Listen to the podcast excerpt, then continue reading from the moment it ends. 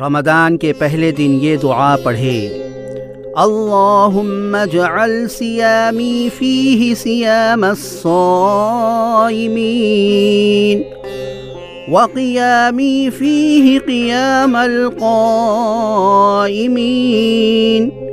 ونبهني فيه عن نومة الغافلين وهب لي جرمي فيه يا إله العالمين واعف عني يا عافيا عن المجرمين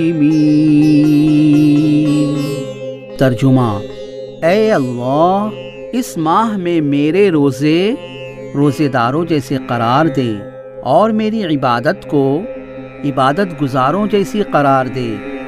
اور مجھے غافل لوگوں جیسی نیند سے بیدار کر دے اور میرے گناہ بخش دے۔ اے جہانوں کے پالنے والے، مجھے معاف کر دے۔ اے گناہ گاروں کو معاف کرنے والے۔